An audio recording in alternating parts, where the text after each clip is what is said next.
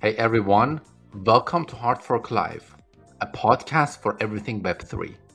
I am Kasra, your host. And today I had the pleasure of talking to Daniel. Daniel is a serial entrepreneur. He has been a coder, and these days he is pretty active in the world of YouTube and Twitter. He writes really, really well about what Web3 means, what NFTs mean. He, I think, one of the ways that he gets differentiated from other writers is his excellent use of metaphors. He just makes it super simple to understand these complicated concepts through simple examples, through really well thought out uh, metaphors. And on top of that, he is also pretty active in the usage of NFTs in practical ways. And one of the ways he's promoting this is through a company that he has started uh, very recently.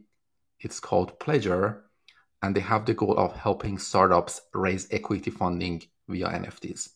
And that was one of the main topics we touched upon in this episode to understand how NFTs are really suitable to be what we call Share 2.0.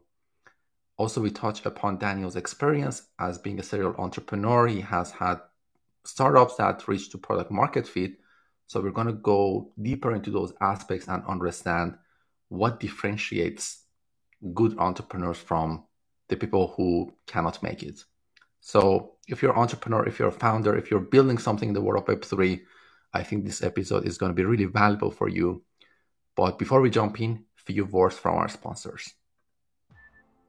Flair.dev is the Web3 platform that allows you to build, sell, and scale in Web3.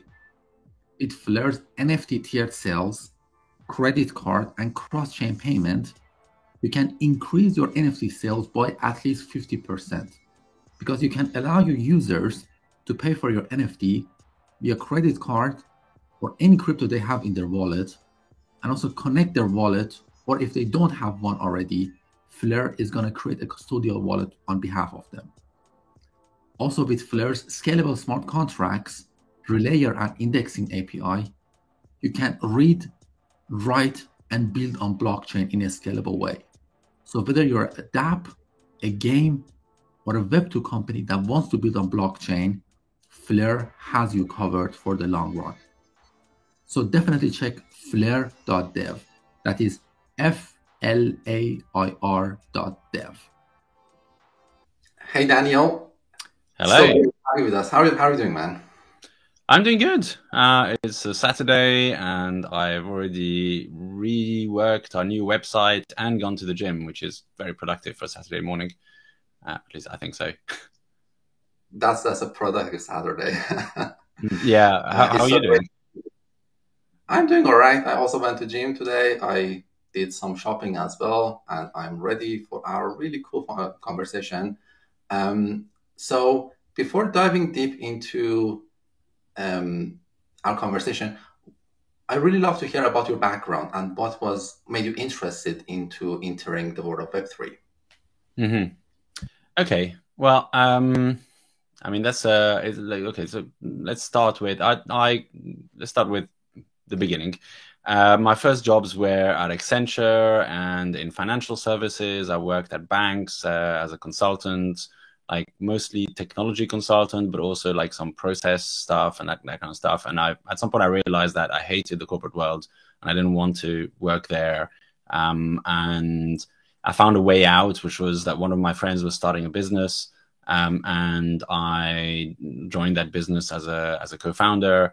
Uh, and I thought, that's it. You know, I'm going to be successful. Uh, everything's going to be great now. In six months, I'm going to buy myself a penthouse in the middle of town. And it didn't quite happen that way. Instead, um, it was more uh, like that business crashed and burned in about three to six months or so.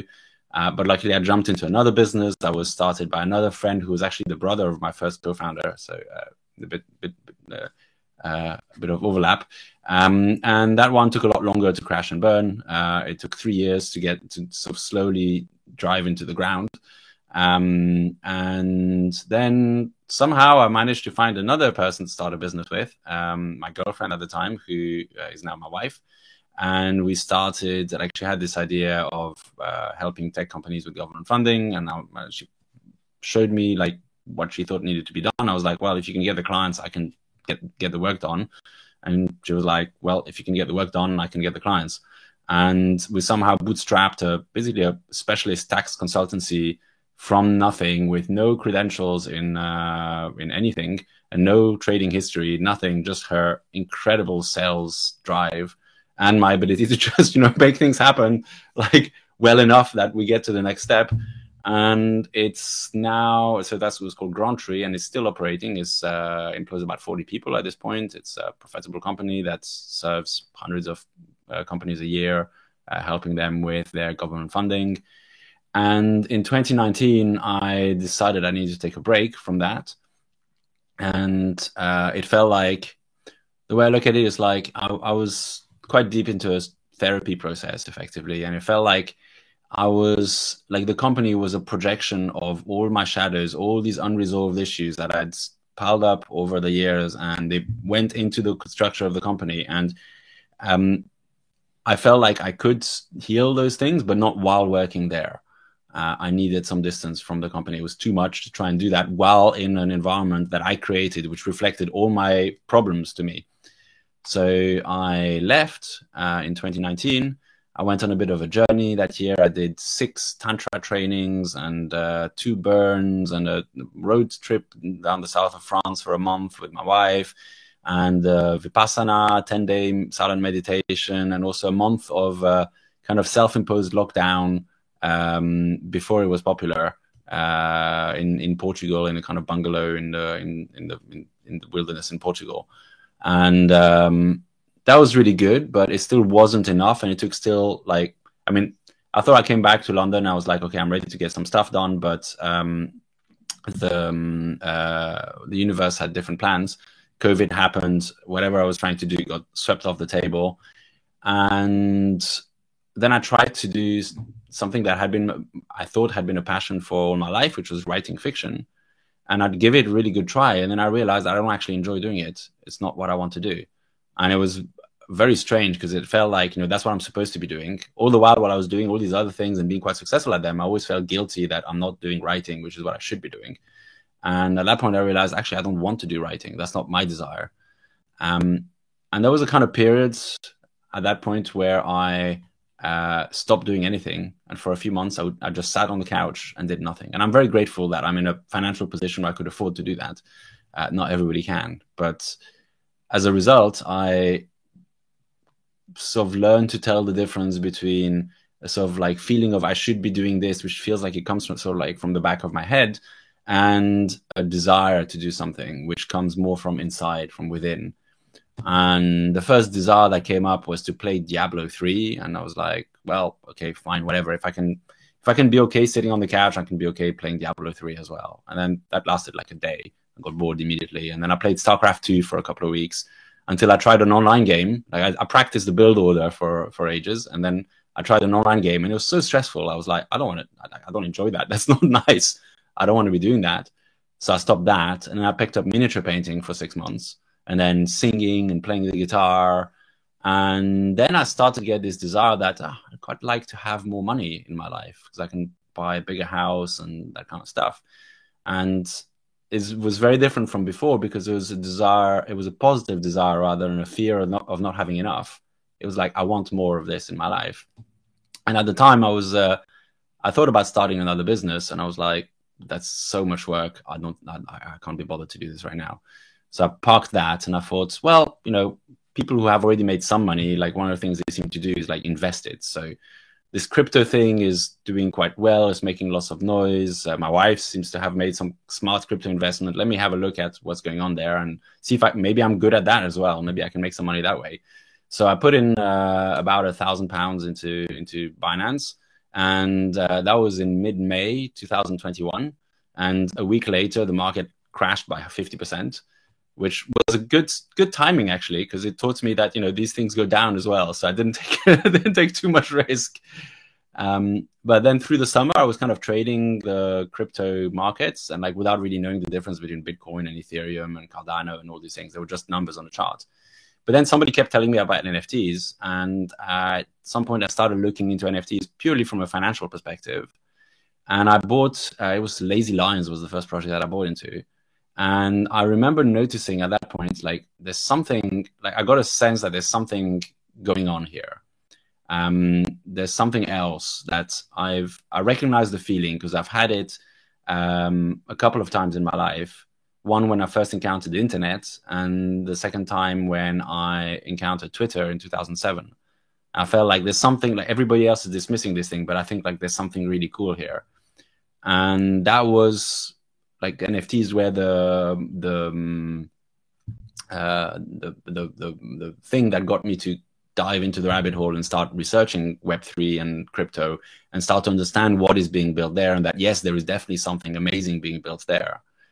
Um, so to summarize what got me into this, I followed my, I learned to follow my desires and my desires bit by bit led me to um, try this, this, this, uh, to, to buy an NFT. And then that led me to discover, oh, there's this amazing huge wave of innovation that's happening right now. I know it because I've I've been through two of those now, and this one I'm really well positioned to just have fun with it instead of being like the first one. I was 15, I was in Geneva, I couldn't really do anything with that. Uh, if I'd been 15 in Silicon Valley, it would have been a different story, but I was in Geneva. And the second one, I was in uh, I was in London, but I was starting my my second business. And there was all this kind of I was broke. It was not the right time to be trying to surf a huge wave of innovation. So hopefully that's a useful answer. What an amazing journey! Like every step of it probably had, you know, a building block for the next one. And I really want to focus on the first part. I, I was really interested, like you mentioned, like you started two startups and the third one kind of clicked. Can you just tell me mm-hmm. what what happened there? Was it you know the right team? Was it like the right skill? Like your wife uh, had the sales capability, you had the technical capability. What clicked there to make it like successful? And the previous ones, it wasn't like that. I I think I think there was um, there was a lot of um, uh, this, I mean, you know, there's. I don't know if you've heard this. The saying, uh, like it's a quote from Tolstoy that uh, happy families are boring and happy families are in, are interesting and startups always fail for a certain like random set of unique factors that make them fail. And uh, when they succeed is because everything has actually lined up perfectly. And that's usually kind of boring in a way because it's like it's everything was correct to help it help it succeed. Um, mostly i would credit it to the fact that like i kind of look at um, uh, product market fit and like the order in which you do things to achieve product market fit, which is a very common uh, concept that entrepreneurs tend to care about. Well, those that succeed anyway. Um, and um, in the first startup, we built the product without even talking to customers. So, you know, product market fit was zero, basically. we, we copied an existing product. We thought that would work. That didn't work. And like, we didn't really have any customers. This was a complete failure. The second one we did talk to customers right up front. We learned from the first one. Um, we had, in fact, architects using it was a construction collaboration tool. We had ar- architects using it on real collaborate, uh, real construction projects from like you know three weeks from when we started coding. We built enough functionality already that they were using it to like to trade files around and stuff like that because they have a lot of files that they need to send around. Um, and um, unfortunately, uh, we only found out two years later that we fit the product to the wrong market. So we had enthusiastic users, very happy and so on, but they weren't willing to pay anything for it because it turns out architects don't like to pay recurring fees for anything. Uh, they see the value in the project, but you know they, they, don't they don't want to pay subscription fees. There are people in the construction industry who, who are okay to pay that. That's the the the, the um, usually the main contractor who like manages all the other subcontractors that build the building. They're quite keen to have good document management because because they will save money by doing that and they're willing to pay subscription fees on a project for that. But the architects, nope. So it was the wrong business model, and we didn't manage to pivot to the to the um, the main contractors in time, and we ran out of money because of some accounting error, and like so it, it died because of that. Um, the third one, I learned that um, you don't like uh, one good approach. I think one that I subscribe to now is to ensure real product market fit basically don't build anything unless it's necessary to get to the next step of product market fit. Like, and one way that I, I put it is if, if you don't have a customer like banging down your door saying, "Where is this thing?" Don't build it. I if, ideally somebody's somebody's already paid you for it, and that's when you build it. That's that would be the ideal. Um, or um, you know, you're like you know, for example, we've just I've just put together a website for this new business that I'm starting. Um, we started basically doing this a month and a half ago. Um, but we didn't need a website for that time. It was not the important thing. You know, some people have this idea that oh, starting a business means you need to come up with a name, re- uh, uh, register the business, uh, maybe make business cards, like put a website together. All that stuff doesn't matter. Like, what is the core of the business? What is the core service that's going to create what I call the loop, which is where you create something of value, you get it to a customer, and they pay you. That's the important bit. And if a website is what's needed, and at this point it is becoming needed for us because we want to launch a campaign on it in like two weeks. Um, so therefore, we need a website up. Therefore, it becomes needed, and therefore it's worth building. But that's because it is in in the loop. So that would be, that would be that, that would be the main difference, I think, um, is um, the focusing on being sales driven rather than um, uh, building what I think needs to be built. In my head, I, I think that's such a golden thing. And I kind of, when you were explaining this, I was feeling it to my bones because I have made the first mistake so many times before that, you know, mm. you talk, don't talk to customers.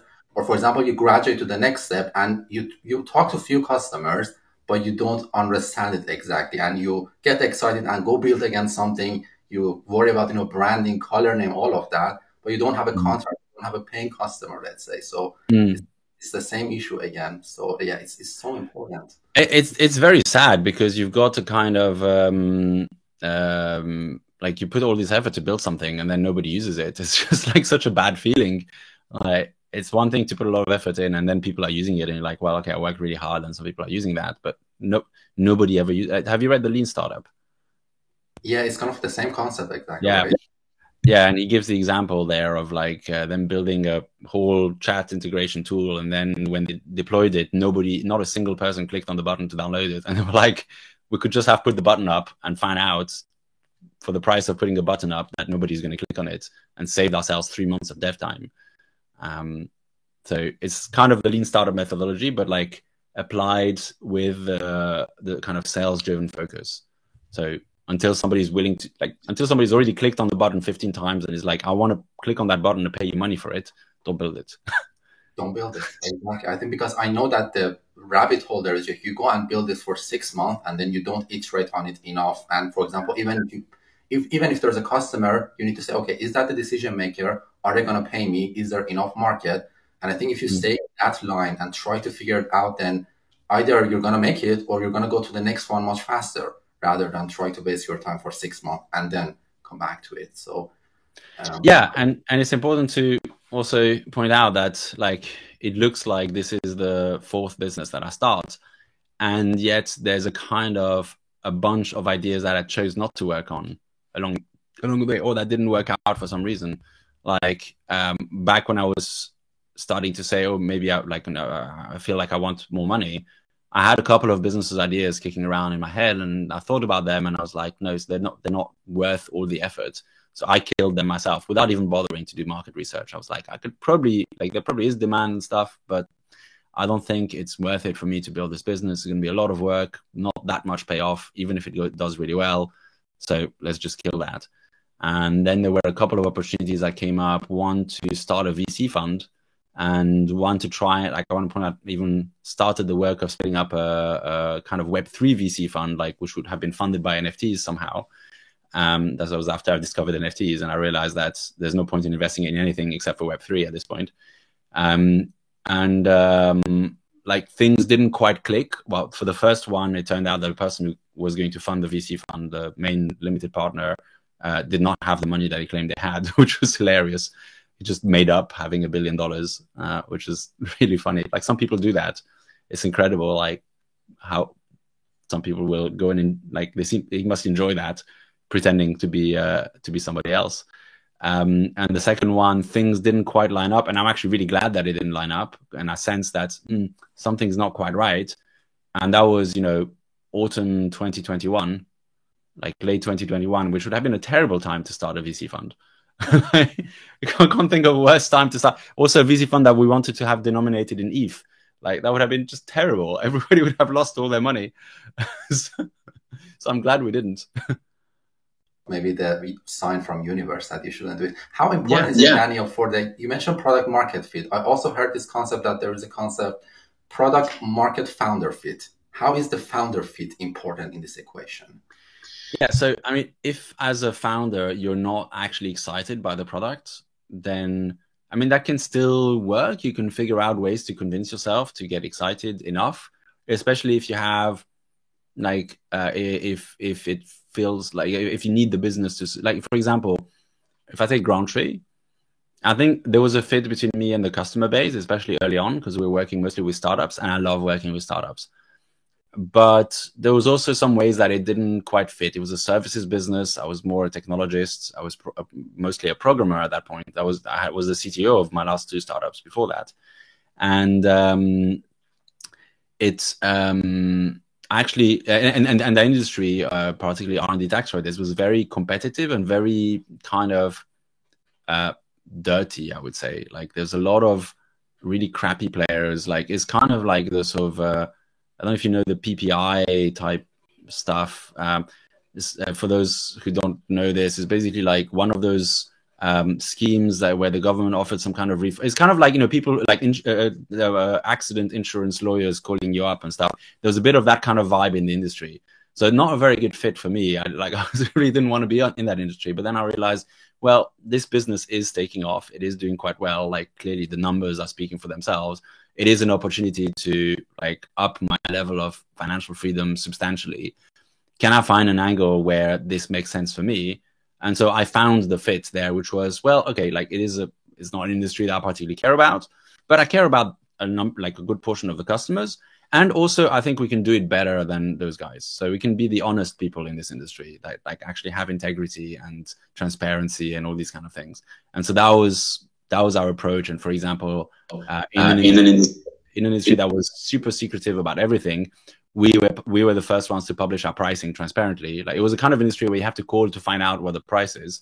We just had the price on the website, uh, and they were all very secretive about like you know how to actually do the work. And we're like, no, here's here's the here's the the here's some explanations about how to do the work, and we published that on our blog, and uh, people liked that and connected to that. So you can find so you can find the, the, the fit for yourself to some extent i think. Eventually i drifted away from GrantTree because also because it wasn't quite the right fit for me in the long term. Um, but still in the short term it kind of worked and you learned a lot of valuable experience. And i think also like this thing about transparency one of the reasons maybe you're so vocal about it in the nft space mm. is because of that experience and you're trying to say okay it shouldn't happen there. It shouldn't also happen here so there's always good things that you can bring over. Um, well, it's like um, I mean, transparency is is it's a funny one because it's a kind of like it's a value that we fell into almost by accident, and at the same time, for both me and my wife, and who was the co-founder of GrantTree, or she was really the main founder of GrantTree, um, it's such a natural value for us. Uh, we sort of fell into it by accident, and it totally made sense um, because we had um, like when it was just the two of us, we are obviously transparent about everything because it's just the two of us. Then we had one person in India who was going to help me with the admin and like some claim preparation stuff. I wanted them to have access to the the, all the stuff. It's just a two person company. Who cares? Like you know, it doesn't matter hiding all these numbers. Then the next person we hired, I wanted them to be uh, an ops director type person. I like we hired, we went out to hire a client manager, a junior client manager, we ended up hiring a guy with six years of client management at UBS and a Cambridge degree, and we're like, okay, this guy is more like a ops director type person, so he'll grow into that that role. So I'm not going to go and hide data from him. I want him to get access to as much as possible. So he had full access to everything. And the next person we hired was uh, a, a, proper admin person to take care of the, the invoicing and all that kind of stuff, um, and the expenses and all, all this stuff. So they needed access to everything. And then the next person we hired was a salesperson who technically didn't need to have access to everything, but he was also somebody who had quite a quite a big ego, and I like many salespeople do, and um, I kind of sensed that it would go quite down quite badly if um, I said to him, like, okay, everyone else has access to everything except for you. You're the only one who doesn't have access. He wouldn't take that very well. And plus, I was like, well, let's just give it a go and see what happens. And what actually happened is that transparency transformed our business because it created like we had everything transparent, including salaries and uh, like like we didn't hold any any business data back from our own employees, and that meant that issues that would otherwise be hidden and kept secret had to be resolved and got discussed, and that helped us improve much better. And it reinforced my belief that transparency is a really positive force, and the more transparency there is, the better. One of the benefits of blockchains actually is their transparency. You you don't have to trust somebody else. Um, I like I like to compare it to the scientific revolution. Before that, you have the priests who know the truth from the divine, and you have to take it on trust that they're telling you the, the truth that they got from God or from the Bible or whatever. And then you have the, the scientific revolution where suddenly you can go and verify yourself. You can climb on the tower and drop two stones and see for yourself that they fall at the same rate. You don't have to trust anyone. You can just verify yourself. And blockchain kind of does something similar. You can go and verify yourself what's written in the blockchain. You don't have to take the, take the trust. I love that. I love that metaphor. It's so good. Mm-hmm. I'm going to use it definitely a lot in the, in the future. That's awesome. Um, Daniel, what are the important skills for a founder? Especially like let's say like you know you you have an idea, you want to make it to a point that you reach product market fit. What are the core skills you need? From for example, Grant example, it seems like there was someone really great at sales you know, and mm-hmm. there's someone that is really good at, let's say, building whatever product is necessary for that. Is that just these two, or do you need some other core skills to get a product or startup to that level, let's say? So, so, so the skills basically, I mean, effectively, that depends on the startup. Um, there's going to be some companies that split things differently, but a very common generic split that you encounter in a lot of startups is like traditionally is the business guy and the technology guy. And the business guy does like all the sales and like marketing and administration, all these kind of businessy things. And the technology guy builds the technology. That's a very, very common in startups. More generically, you've got a kind of like what we had in GrantTree, like a, a salesy type person and a buildery type person. And that makes sense actually from the perspective. Uh, I don't know if you've encountered Paul Graham, who's uh, kind of the grand uncle of the startup scene. And uh, he wrote about the maker schedule versus the manager schedule. And it's very difficult to like when you when you're doing sales, you need to be on a kind of um, manager schedule where you're highly available to anybody who wants to interrupt you because you're doing sales. So if a sales lead comes in, that can be the most important thing to deal with right now, and you can't really say, okay, I'm going to focus on this thing for four hours now, because you might miss on the leads if you do that. So you need to be very reactive and flexible. But for anybody who's done any kind of development or any work that like in the work that involves sitting in front of the computer and you know working with spreadsheets and writing things and uh, or coding or that sort of stuff, you need to be able to concentrate for extended periods of time. So the two tend to be fairly incompatible. So usually you do need one person who's going to do the stuff that takes a long time, and one person who's going to do the stuff that uh, requires uh, you to be easily interrupted. Um, there are some solo founders; they exist. Some of them are successful, but they're more rare usually. Um, they tend to have lower success rates as well because it's very difficult to balance those two things. Because they're um, complementing um, each other basically. Like you need someone that is, you know, can focus on something and deliver it and then if you want to interrupt that person constantly then he cannot focus on what is necessary to be done. So it doesn't work by itself i think. Yeah and, yeah and, and, and as a salesperson you have to allow yourself to be interrupted all the time because that's your job. So you, if you're the salesperson and the product person it becomes very difficult to actually figure out how to do this without sacrificing one or compromising basically on both of them typically and then in terms of skills, like which what do you need to build? Well, that depends on the startup. That depends on the business. In the case of GrantTree, for example, what was needed was somebody with a very good in-depth understanding of technology, an ability to write and communicate clearly, an ability to understand all the rules of HMRC and like so that's the tax uh, authority in the UK. Like read through 400 pages of regulations about um, uh, uh, R&D tax credits and understand where the edge cases are, like how to how to make use of them and so on, and be able to turn all that into claims that could be filed with HMRC to recover some money for the for the the, the businesses.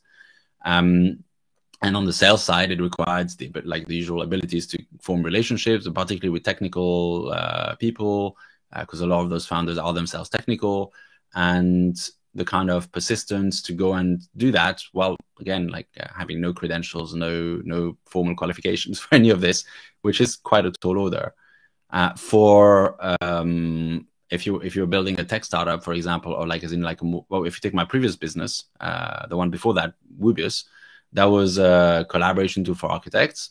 The um, the skills, the building skills were more around programming then. It was about building a tool and like the UX and uh, UI design and the the backend design as well to deal with fairly large number of relatively large files. Um, and on the front end, it was about again sales, but a different kind of sales because architects are very different, very different crowds to uh, tech startup founders. So the skills are very dependent on the on the startup, but generally, one way to look at it is basically you need a way to close that loop, and then a way to sort of scale that loop is an, is is another way to look at it. Like you need to find customers to put through that loop to like you know deliver like build value, deliver to them, and get paid and then you need to find more customers.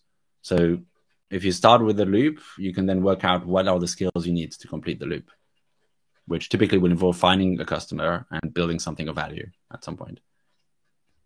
Yeah, I think some parts of it is generalized, as you mentioned, but yeah, some parts of it depends on the business. But again, I always consider it as there is someone who needs to think about building something. It can be programming or it can be, you know, some sort of other building, and there's something who needs to sell it, business development, all of that to bring customers to the loop and try to figure out, let's say, the pricing mm-hmm. structure. Mm-hmm. Yeah.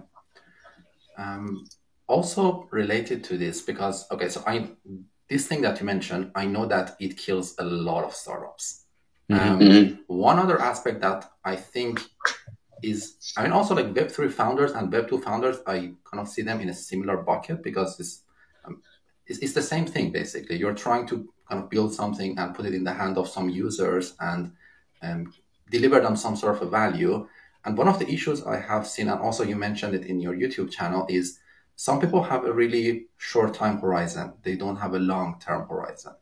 Mm-hmm. How, how do you see this aspect and how important is it to have at least a 10 year vision for you as a as an entrepreneur?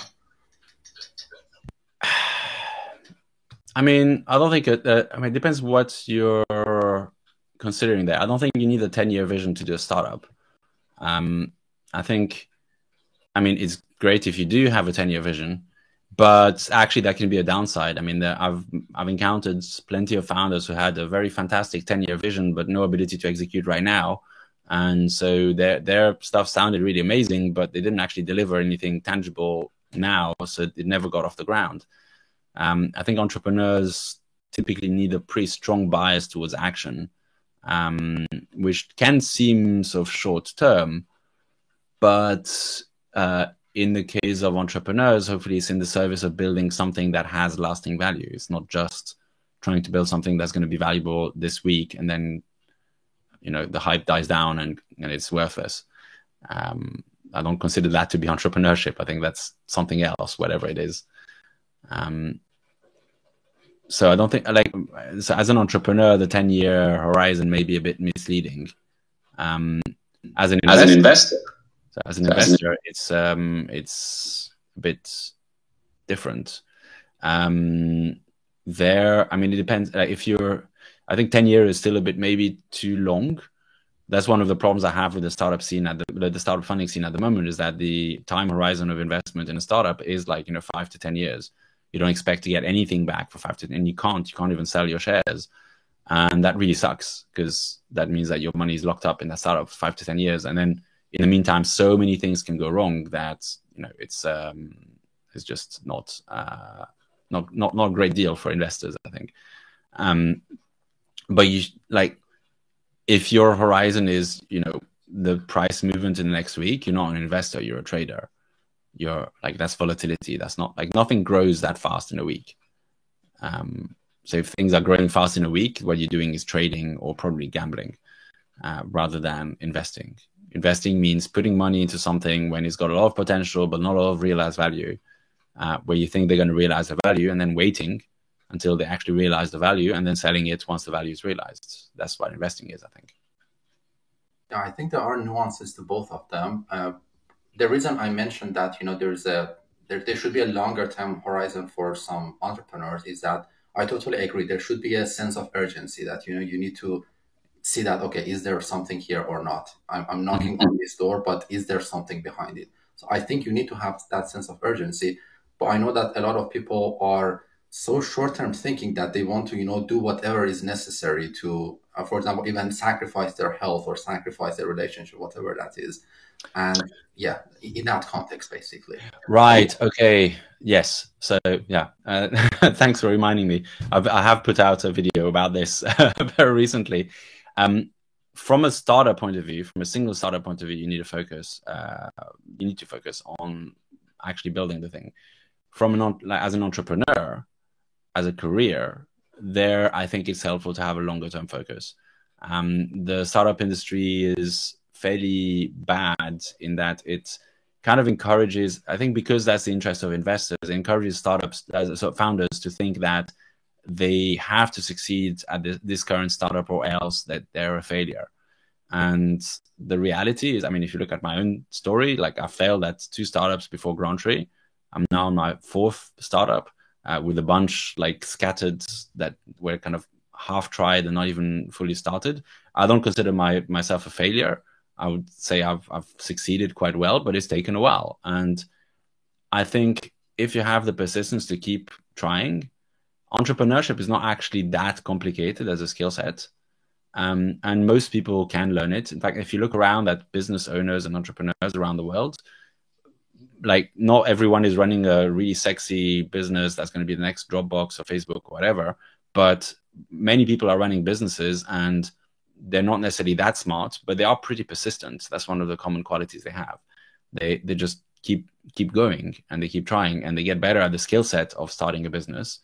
Um, and that to me is a really good long term bet. And it kind of mirrors a meme that is in the crypto space where you know, says that all you have to do to make it is to survive. So don't go and do sort of degen gambling bets of like, you know, 100 125x leverage there and like, you know, and lose all your money because then you don't survive. Um, but if you manage to just hold your hold on to your Bitcoin for 10 years, chances are you will like they will be worth a lot of money by then. Um, I mean, Bitcoin might not have that much of a multiple left. Even there is going to be like a few X still probably.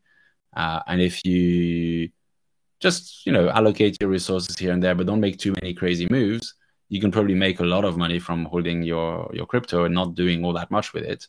Uh, you don't have to be very clever about it. You don't have to be a fantastic trader or a visionary. You just have to make some sensible bets here and there, and not too many of them. And uh, it's kind of similar with entrepreneurship. If you think about it as a as a as a career path, you just um, like you you want to make sure that each startup that you do is not going to be structured in such a way that if it fails, you're done and you're broke and you're on the street. And you want to make sure that you can learn and build on each of those startups. Well, obviously giving a good try to each of the startups that you build. Like you don't want to sort of do a sort of half-assed uh, approach uh, on any of them. But if you take that long-term perspective, chances are after 10 years of doing this thing you'll be quite good at it and you'll be able to run a successful business. And for most people who are getting into entrepreneurship i think which many are like you know 20 year olds uh, coming out of university they want to start a business getting to a place where they are basically financially independent even if they're not started the next facebook is actually a huge success. And if you get that within 10 years that's a pretty good career.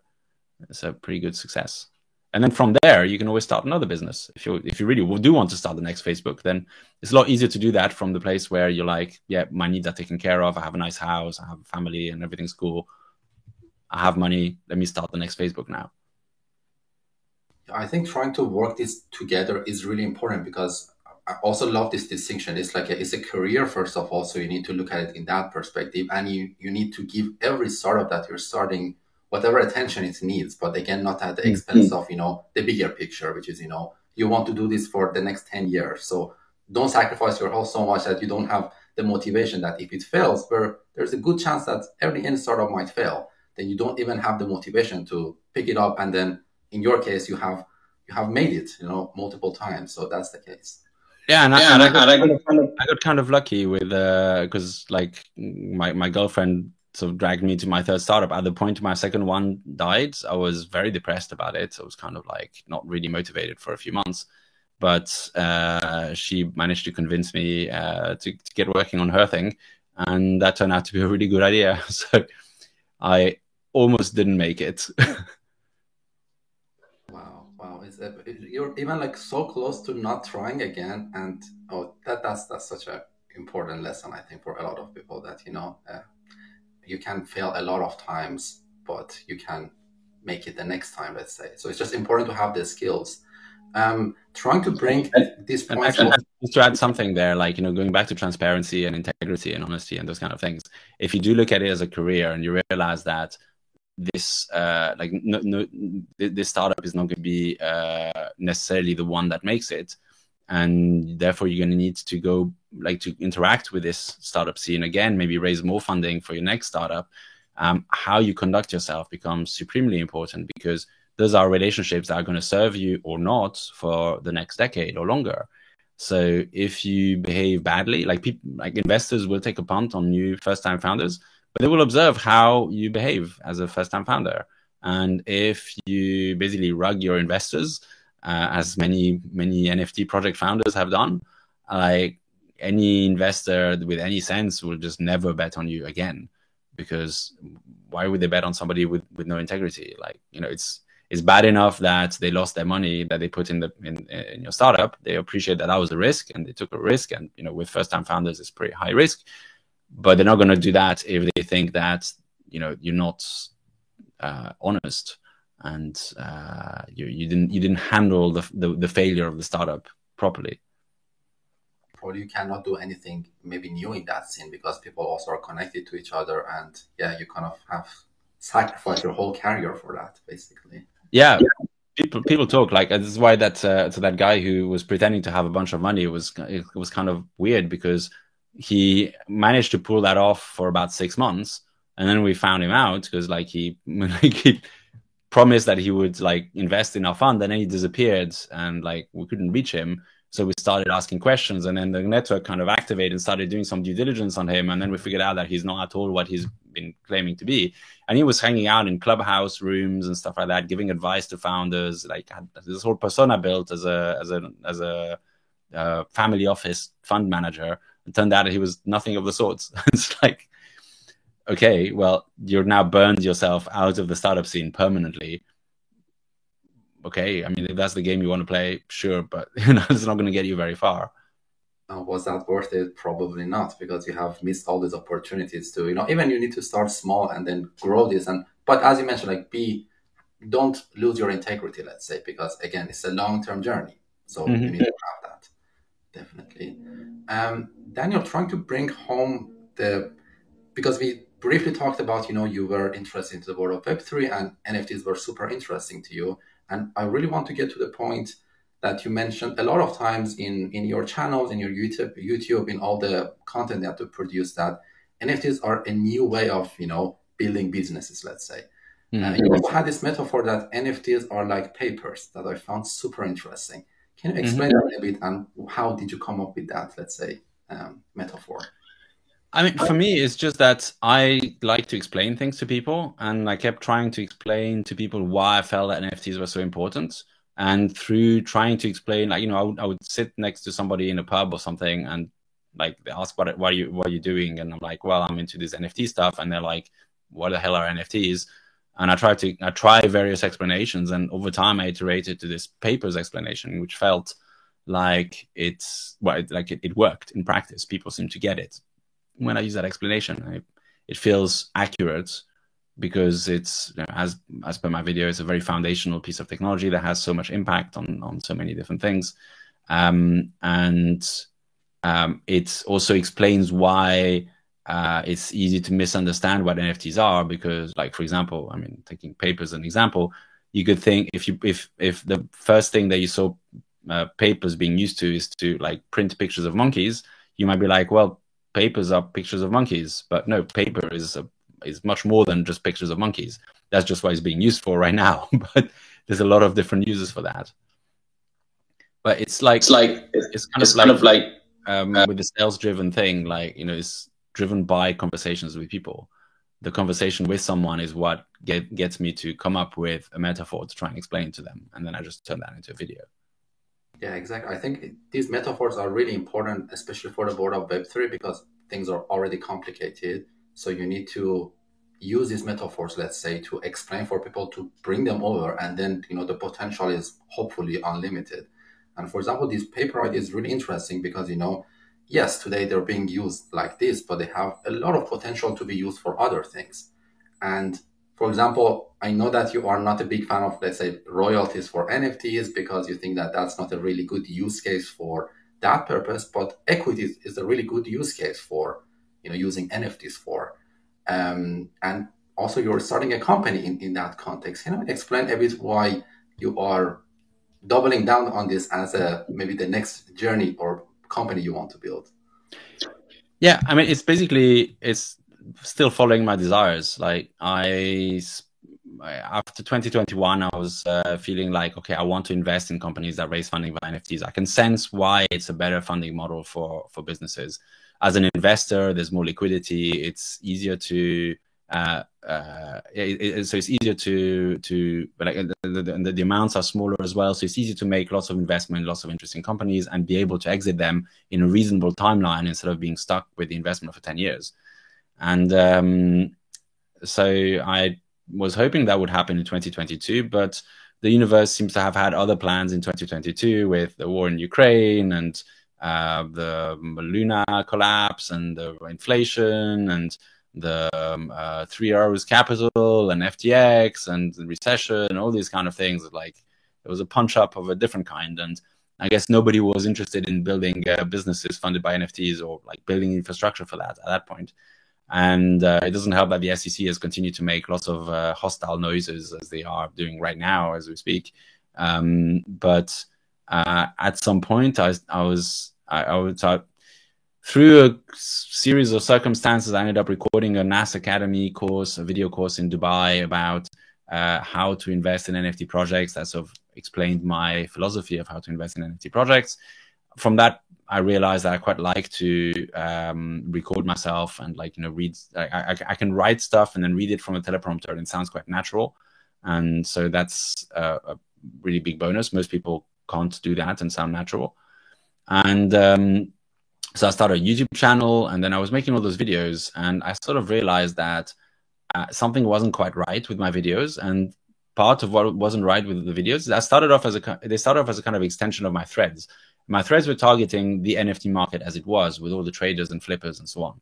And I was doing threads about, you know, the, the state of the market and uh, the, the, charts and all these kind of things. And um, the videos were effectively elaborating on more interesting points I felt around what wasn't working with the NFT market, which effectively, like, a way to summarize those videos is pe- telling people they're wrong. and um, like, and sometimes even telling people they're stupid and people don't like to be told they're wrong and stupid. And so for some reason that didn't that didn't resonate with my audience. So the people who might be a possible target for this the, these videos were not that interested in watching these videos because they didn't want to be told that they're wrong and stupid. And um, so i reflected on that and i realized yeah i mean that makes sense. Like nobody is going to be sharing a video that tells them that they're wrong and stupid uh, or stupid. And um, I figured that, well, there is a part of the market, I think, that wants to invest in legitimate startups funded by NFTs. Except the problem is there aren't really any being started at the moment uh, for a variety of reasons, including the legal uncertainty and the fact that technology tooling is all built for arts rather than startups, and the general um, uh, aroma of scamminess around the NFT space, which turns away many investors and many many entrepreneurs. Like they want don't want to be associated with that stuff. Um, and um, so I was like, okay, well, I can there's no point in keeping making videos telling people they're wrong because that's not going to resonate. Um, I can pivot to making videos about startups, uh, like about NFT startups, but there isn't really a market right now. There's no nobody is doing those, so it's kind of like I'm making videos for a market that might exist in a year's time, um, or I can also try and get that market to to come into existence. So following my desires, I was like, yeah, okay, that sounds kind of interesting. I could do something like that, and there was the possibility of just putting together a sort of informational site um, and just putting whatever resources I found.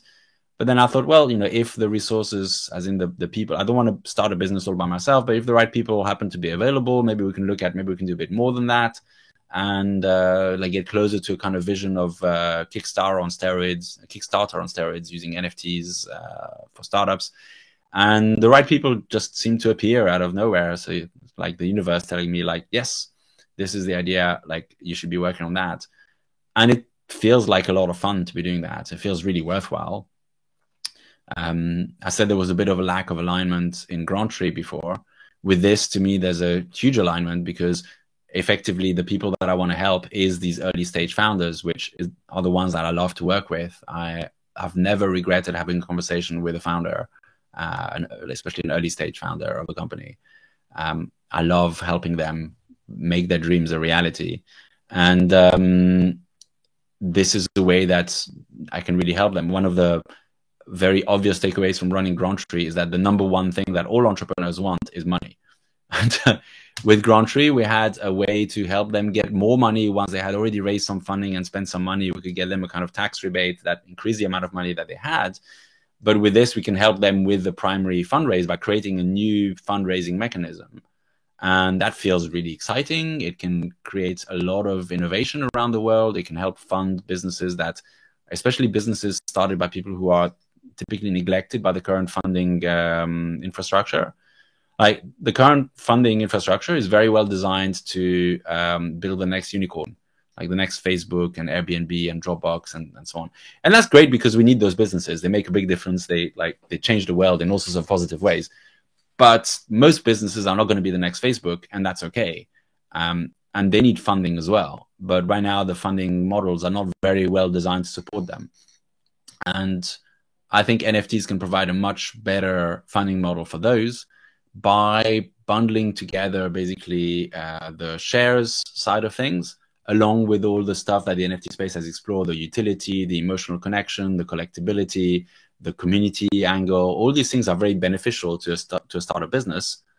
And if they can be bundled together with shares, they become a really interesting um, instrument to help fund startups by people who are more customers than investors.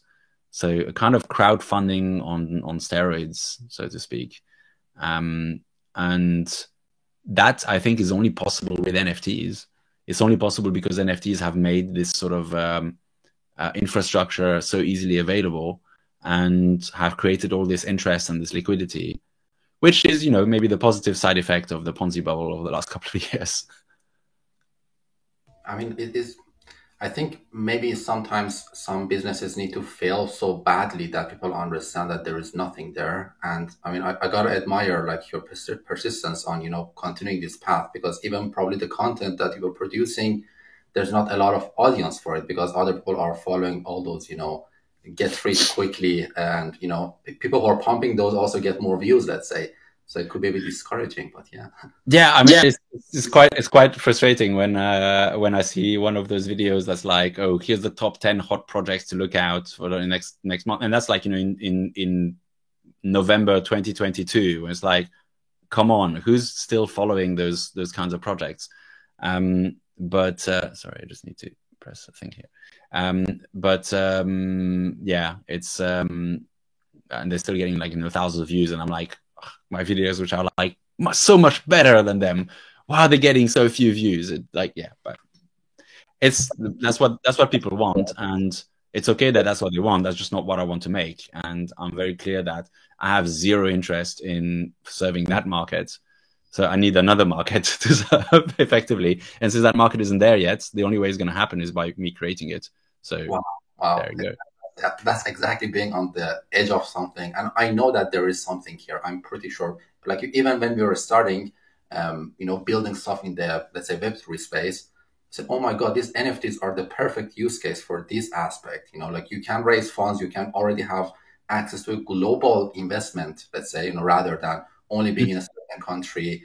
And the only thing that is kind of, you know, is putting a bit of a shadow on it, or maybe two things. First of all, is you know, if NFTs are being looked at as a gambling tool, then obviously, you know, everything is mixed together. So good and bad ones are with each other. So it's really hard to distinguish between them. Mm-hmm. And the second aspect is the regulation aspect, which I think we both agree that we need regulation for these things, but it needs to become clear because they're really securities. But let's clarify that and make sure that you know the NFTs are being used for the right purpose, which is this, not anything else. Yeah, I mean, with the the the regulation regulation thing, I think part of the reason why there is this opportunity because there shouldn't be really. This is such an obvious fit that somebody should have built this already a year ago. But I've kind of been reflecting, well, why hasn't anybody built this? And I think it's uh, there's a couple of um, effects that play with each other. One is that um, the space tends to be US centric to the point where it becomes a blind spot. Um, most of, I mean, well, I, there is definitely a lot of liquidity in the US, but the US is, is not the only market in the world. There's a lot of people with money, with crypto money outside the US. And especially given that uh, uh, places like Dubai and so on have so much more um, uh, lax laws around taxes and cryptocurrencies and so on. A lot of US people who wanted to be doing cryptocurrencies have moved outside the US already, right? Because they know that the climate is hostile there. Whether they've moved to like, I think Puerto Rico, I've heard, is quite a popular destination. Obviously, there's all the offshore places like BVI or whatever, and there's um, um, Portugal apparently is quite a popular destination as well because they had also fairly lax crypto laws. Um, there's so many places for crypto rich people to live other than the US. And yes, some of them are still going to choose to live in the US, but you know, it's it's not just the US. And then, you know, Europe, to take a simple example, is a very wealthy continent. There's a lot of wealth here. Um, and um, here the regulators are a lot more sensible than like the SEC is I, so from what I'm reading in the news, seems to be quite irrational about how they're approaching, or maybe rational but evil. That's another another another possibility. Um, but I, from what you read in the news, it doesn't seem like they're very uh, they're, they're, very easy to work with. Um, although apparently you can still work with them if you approach them the right way, according to our lawyer. Uh, it just takes a couple of years and you know uh, a certain amount of money to like have the right conversations with the right people. Um, but you can basically uh, in Europe you can find regulators that will allow you to issue security tokens uh, and will like the regulation is not overly onerous. It can be done, and so you can get the regulation. You you can get the work with the regulators to issue something that is legitimate and fine, and then the perspective seems to be that most other um, uh, countries, other than the US and China, will tend to like as long as it is regulated by a regulator and it's filed the right paperwork there, they and it's not you know an obvious massive scam, they probably won't care that uh, this that, that some of their citizens are also buying this stuff, so long as it's not being directly marketed to them. So, for example, the FCA in the UK, if you're going to put adverts in the tube and like you know go and do a marketing campaign in the UK for your security base in Germany, well, they'll take exception to that. But if there's just a website in Germany and UK people can access it, if it's not a massive thing, they've got better things to do than than follow that up. So there is space to operate there if you get rid of the blind spot of being only US focused, and if you realize that you can work with the regulators to sort this out. And that's what we're that's what we're doing with Pledg3r. Yeah, I mean there seems to be ways. I mean, probably people looking outside they said okay there's a lot of gray area but based on your experience it seems like there are even today there are ways to explore this so maybe the best call to action here is if there is any founder that is listening to this and want to you know explore nft as a fundraising mechanism mm-hmm. i mm-hmm. think they should reach out to you and then you know probably you can learn from them uh, guide them something and maybe they can you know fundraise which is probably one of the most important things a startup founder needs to do so I think that's going to be super valuable and helpful. Yeah, and yeah. And if you want to get in touch with me, uh, I'm swombat on Twitter, and uh, my DMs are not open on Twitter. But if you, okay, the way to the way to find me quickly right now is if you look on my Twitter, there is a YouTube channel linked, and in the description of all the videos there, there is a link to the Discord. So that would be the quickest way to find the Discord. And my Discord DMs are open, so you can easily contact me there, or just you know find your way to Discord and DM me there, or at me on Twitter. And I, I tend to read like I'm not that popular yet that I get drowned in uh, in uh, mentions, so I usually read all my mentions. So I'll get back to you if you say, hey, can you please DM me? Uh, so follow me and and and and and mention me, and I'll I'll reply to you. That's another way. And I'm generally very happy to have a conversation with any founder who's trying to build a legitimate business, where they they like which. I think even in the NFT space, I think a large number of founders there wanted to build something really good.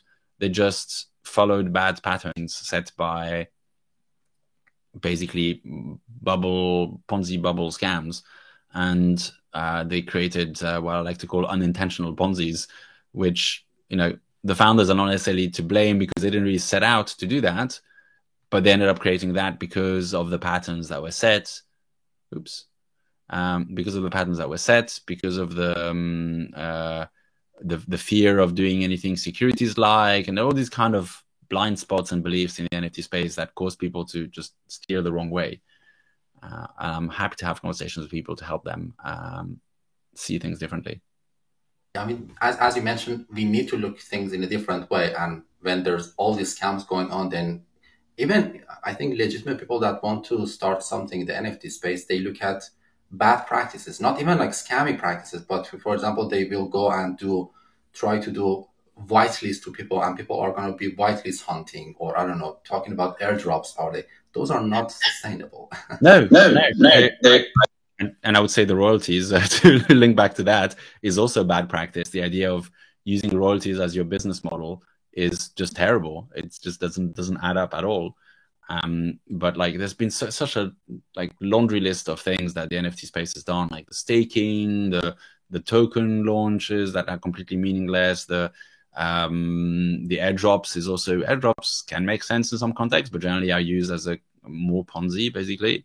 Um, all the floor manipulation techniques that have have been in place, whether it's uh, rewarding people for not listing stuff or uh, or in some cases penalizing people for listing stuff or like you know all sorts of nonsense like that.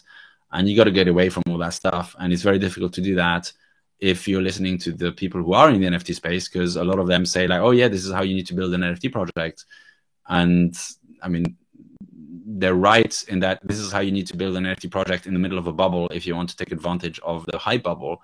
But if that's not what you want to do, then you should probably ignore most of what the NFT space has pioneered, um, and let like, oh, oh and and think very carefully about which bits you import into your project because there are some things that are really amazing and there are ways that the like for example the um, like N- nfts are really good at bringing people together at getting people to collaborate or at aligning incentives um, much better so than uh, fungible tokens i think.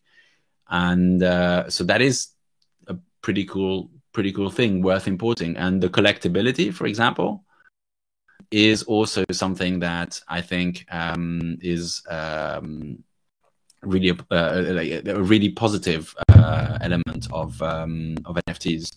Um, like the fact that you can sort of gamify the the investment process and make it so instead of just getting a number in a spreadsheet, you get a bunch of pictures that you can trade and collect and have fun with. That's a plus, and that's worth importing. That's not a negative. Um, but it's like, like, but you know it's difficult for people who aren't well, it's difficult for anybody really, but it's diff- basically it's difficult to tell the difference between the stuff that should be important and the stuff that should be just thrown in the garbage. There is something here. There is something here, I'm sure, and we just need to remove all the noise and get to the core of you know what this technology is for. Mm-hmm. I think we are doing that, so that is amazing. Uh, Daniel, any last words from your side? Um, well, if you'd like to follow this journey of developing uh, NFT as a fundraising mechanism, um, and in particular, all our, all our bits of fun getting uh, the regulations to work and then eventually expanding to the US, And if you'd like to maybe participate at some point, we will be raising funds and probably by selling an NFT. Uh, do head over to pledg3r.com. That's pledger um, spelled with a three instead of the second E. So P L E D G 3 R. And uh, right now it's a very basic site, but if you put your email in there, uh, you'll get updated on um, what we're up to and find out when we start doing some fundraisers. Uh, in particular, when we start launching legitimate startups, raising funds via NFTs, where when you buy the NFT, you actually get shares in the business as well as the benefits and the collectibles and all that. Um, so that would be my my final words, I guess. Uh, um, uh, what do you call it? Shilling my uh, shilling my new startup, which if you've listened, if you've listened that far, is, okay. is okay. Exactly, exactly. I'm, I'm rooting for that. I will also mm. sharing all the links for your project in the description, so please check them out. Thank you so much, Daniel, and we'll see you guys in the next one. Cheers. Cheers.